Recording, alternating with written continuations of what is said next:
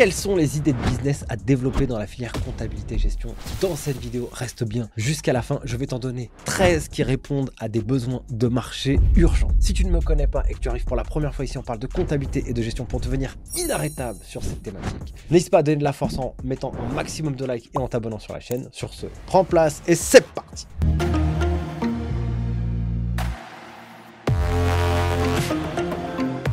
Tout d'abord, je vais commencer par 5 idées de business qui sont traditionnelles, mais que si c'est bien fait, les clients seront directement présents et le chiffre d'affaires sera au rendez-vous. Je vais commencer déjà par plusieurs douleurs qui grognent dans l'industrie de la comptabilité et gestion. Tout d'abord, il y a un réel problème de recrutement. La filière a du mal à recruter et les cabinets et entreprises sont prêts à payer des sommes astronomiques pour pouvoir avoir des ressources qui vont produire les bilans, compte de résultats et donner de la visibilité financière à l'entreprise. Donc, cabinet de recrutement, c'est un premier business qu'il faut créer. Et pour avoir discuté avec des grands cabinets de grands noms, il manque cruellement de collaborateurs. Et dès lors qu'ils ont un bon profil, ils n'ont aucun de mal à le placer. Deuxième business à créer, c'est une école de commerce version comptabilité. On connaît bien HEC, l'ESSEC, l'EDHEC, ces écoles de commerce où lorsque les étudiants passent à l'intérieur, ils ont des voies incroyables qui s'offrent à eux. En comptabilité et gestion, nous n'avons pas suffisamment ce genre d'écoles, ce sont des choses qui sont à réaliser. Il y a bien une école qui tend vers ça, qui est Sup Expertise, qui est une école basée en région parisienne. Chez les Geeks des Chiffres, nous, on a eu la volonté de créer cette école en ligne pour préparer les étudiants au DCG et DSCG. Ça, nous, on le fait à distance, mais en présentiel, c'est quelque chose aussi très intéressant à réaliser. Troisième business à créer, c'est une agence marketing spécialisée pour la cabinet d'expertise comptable. La comptabilité est dans une phase de révolution. On est dans un moment charnière dans cette filière, car de la production, entre guillemets, à la main ou avec des logiciels, on passe à l'automatisation avec l'intelligence artificielle. Et je ne blague pas, ça va complètement bouleverser l'industrie. Et ce bouleversement, eh bien, les experts comptables et les cabinets doivent le préparer maintenant. Pour ça, ils doivent se faire connaître. Et connaître à la fois leur histoire, mais faire connaître aussi leur expertise qui vont aller au-delà de la production comptable. Les agences marketing dans cette industrie, elles n'ont pas de soucis à se faire. À titre perso, je suis tellement approché pour pouvoir réaliser ce genre de travaux que franchement, je pourrais arrêter l'école en ligne des Geeks des Chiffres et me consacrer 100% sur ce business. Quatrième business à créer, c'est une agence de ghostwriting pour experts comptables. Le ghostwriting, c'est écrire à la place de quelqu'un d'autre. Vous prenez un expert comptable, comme lui, dans son industrie, il a du mal à communiquer, il a du mal à montrer qui il est, à parler, à attirer des talents, il a du mal à raconter son histoire. Comme il ne sait pas le faire traditionnellement par écrit et qu'il n'a pas le temps, le faire faire par quelqu'un d'autre, c'est extrêmement puissant. J'ai fait une offre fin 2023 pour accompagner en toute discrétion et en toute confidentialité, 2 experts comptables à exceller et à réussir sur LinkedIn. Quand j'ai envoyé le message et j'ai demandé aux gens de postuler à cette offre, j'avais les 6 prochains mois qui étaient déjà bloqués et je pouvais prendre des clients de tout niveau, soit des grands CEO de cabinets d'expertise comptable ou soit même des experts comptables qui soient indépendants ou avec une dizaine ou une quinzaine de collaborateurs. C'était très facile pour moi de pouvoir réaliser cette production de contenu et en réalité, le besoin, il est là parce qu'il n'est pas suffisamment adressé. Le ghostwriting, c'est très démocratisé dans le management, dans les RH, dans l'entrepreneuriat, mais dans la filière de la comptabilité et gestion, c'est trop peu côté. C'est sous-exploité. Pour moi, il y a un vrai vivier à réaliser. 5e business à réaliser, c'est une agence de CFO part-time. CFO part-time. DAF à temps partagé. Il y a un problème dans l'industrie de la compta. C'est que les entrepreneurs et les entreprises, elles ont la nécessité de réaliser des bilans, comptes de résultats, des liasses fiscales dans le but de, à la fois, respecter leurs obligations et payer leurs impôts. Ça, c'est la phase que toutes les entreprises n'en ont strictement rien à faire. Mais par contre, c'est ce qui occupe une grande place de la majeure partie des cabinets comptables en France. Et il y a quelque chose qui n'est pas beaucoup traité, c'est tout ce qui gravite autour. Lorsque j'ai ces données financières, cette production comptable, qu'est-ce que j'en fais? Qu'est-ce que je peux réaliser? Est-ce que je peux investir? Est-ce que j'ai suffisamment d'informations grâce à mes données comptables et financières pour pouvoir piloter mon business? Généralement, non. Le DAF à temps partagé peut permettre à une entreprise d'avoir une grande visibilité financière sur ses chiffres dans son industrie. Et comme les DAF à temps partagé peuvent travailler aussi sur la partie juridique, administrative, fiscale, sociale, RH, eh bien ça peut être un tampon et un interlocuteur privilégié pour une entreprise. Et je vois que ceux qui réalisent très bien ce travail, ils n'ont pas de mal à avoir des clients et les clients sont vraiment contents d'avoir quelqu'un qui comprend le business parce que le CFO souvent comprend bien le business des entreprises.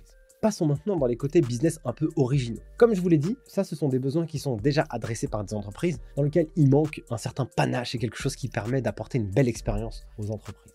Mais on peut aller beaucoup plus loin et avoir une vision beaucoup plus lointaine. En réalité, la comptabilité, elle est à une phase incroyable, charnière. On passe de la production papier à l'ère de la digitalisation, l'ère de l'analyse de la donnée. Eh bien, dans un des business intelligents à créer, ce serait de créer une boîte qui va permettre de faire de la prévision prédictive grâce à l'intelligence artificielle. Je discutais avec un expert comptable qui est président d'un cabinet qui fait 60 millions d'euros de CA. Qu'est-ce qu'il a réalisé, lui? Il a créé un espèce de consortium avec le top des cabinets comptables français qui représentent à eux tous un portefeuille de 300 000 clients et 1,3 ou 5 milliards de chiffres d'affaires. Ils ont créé une boîte commune. Et eux, qu'est-ce qu'ils ont décidé de faire? Ils ont décidé de créer l'outil d'IA prédictive. Ils ont compilé tous les dossiers à l'intérieur de leur outil, compiler toutes les datas, et si je prends un cas d'usage, eh bien un entrepreneur, lui, qu'est-ce qu'il veut? Bien sûr, c'est d'avoir sa comptabilité, mais il veut qu'on puisse lui faire des recommandations sur mesure par rapport à où est-ce qu'il habite. Et je prends le cas d'usage qu'on évoquait, lui et moi. Le cas d'usage, c'est le suivant. Prenons une entreprise de restauration. Elle se situe à Dijon. Et à Dijon, tout autour d'elle, elle a 50 restaurateurs. Eh bien, grâce aux données de ces 50 collaborateurs, eh bien, ça permettrait à cette entreprise-là de savoir comment, dans ces données chiffrées, elle est positionnée par rapport aux autres. Est-ce que sa marge, elle est de 30% alors que tous les autres est à 50%? Dans ce cas-là, il y a certainement un problème à résoudre ici. Avoir cette donnée et cette information est extrêmement puissante pour un entrepreneur. Parce que si on sait qu'on est à 30% et que les autres sont à 50%, alors là, assurément, on va agir. Par contre, si on sait qu'on est à 30% et qu'on pense avoir réalisé le maximum, mais qu'on ne sait pas que les autres sont à 50%, dans ce cas-là, on ne va pas sortir de notre zone de confort et on ne va pas agir pour faire progresser notre entreprise. Et ça, c'est dommageable parce que ça a un impact négatif. Mais l'intelligence artificielle et cette analyse de données prédictive peut aussi utiliser les données de l'inflation, par exemple, de l'augmentation des matières premières, déjà à intégrer dans les projections que l'entreprise pourrait avoir sur le futur. Parce que si on sait que l'inflation, elle est de X aujourd'hui, quel va être l'impact dans les chiffres de l'entreprise demain? Eh bien, l'outil qui permet de faire ça donne une avancée incroyable aux entreprises. Autre idée de business, et je vais vous en donner un, franchement, c'est mon préféré de toute la liste, juste après, c'est l'audit de la cybersécurité pour les cabinets. Voici les deux cas d'usage qui m'ont permis de vous donner cette idée de business. C'est l'audit de cybersécurité. La cyberattaque, on ne peut pas imaginer à quel point une faille dans le système, quelqu'un de malveillant peut vous exploser votre entreprise. Si une entreprise arriverait à sécuriser les données d'une autre entreprise, alors elle ne lui apporte pas de la valeur, c'est une assurance tout risque, parce qu'il y a certaines boîtes dont leur activité va reposer sur la donnée. Ça, c'est extrêmement puissant. Un jour, je rencontre une fondatrice, et c'est juste un petit peu à côté de ce que je vais vous dire. Je rencontre une personne au congrès de l'ordre des experts. Et donc, elle me raconte son histoire. Elle développe un outil qui est le suivant. Elle me dit, un jour, je devais vendre mon entreprise. On avait tout closé, le deal était bon, etc. Sauf qu'il y a bien, mon associé est mort entre-temps. Et il n'y avait que lui qui maîtrisait et qui avait les codes de la technologie. Elle n'a jamais pu récupérer les codes de la technologie à cause de ce petit problème-là. Alors, on n'est pas sur de la cybersécurité, on est sur de la bonne gestion du système d'information et de la bonne transmission des données dans les personnes qui sont à l'intérieur de l'écosystème. Donc ça, c'est vraiment très puissant parce que si on ne fait pas ça, soit on peut se faire cracher sa boîte, soit on peut, malheureusement, avec des aléas de la vie, eh bien, tout perdre alors que ça aurait pu être évité. Autre idée de business, et celui-là, c'est clairement mon préféré, il est incroyable. Ce serait une solution de gestion automatisée de conformité fiscale. Le droit fiscal, c'est une usine à gaz. J'ai presque envie de dire, il y aurait presque autant d'entreprises que de cas spécifiques. On a des régimes fiscaux pour les entrepreneurs qui sont différents. On a des typologies d'activités qui sont différents, des règles de TVA, des régimes de TVA différents d'une entreprise à l'autre, d'une activité à l'autre, d'un secteur à l'autre, d'un niveau, d'un secteur géographique à l'autre.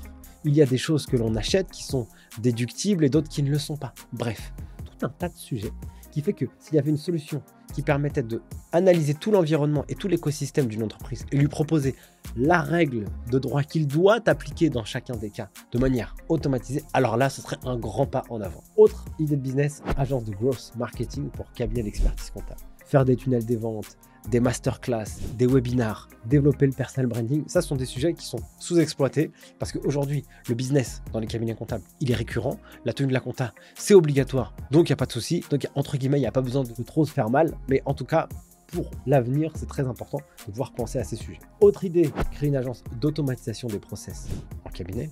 on ne peut pas imaginer à quel point on peut faire des économies en utilisant les bons leviers. Je peux donner un cas d'usage. En interconnectant des outils entre eux, on peut soit faire de la production comptable beaucoup plus rapide, soit gagner en efficacité, en efficience.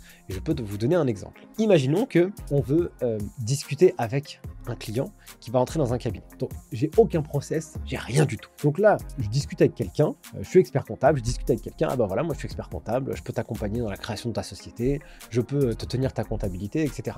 Ouais, toi tu fais quoi? Bah moi je suis entrepreneur, je suis fleuriste. Et puis il y en a un autre qui parle, il dit, ah moi je développe une petite agence de photographes, etc.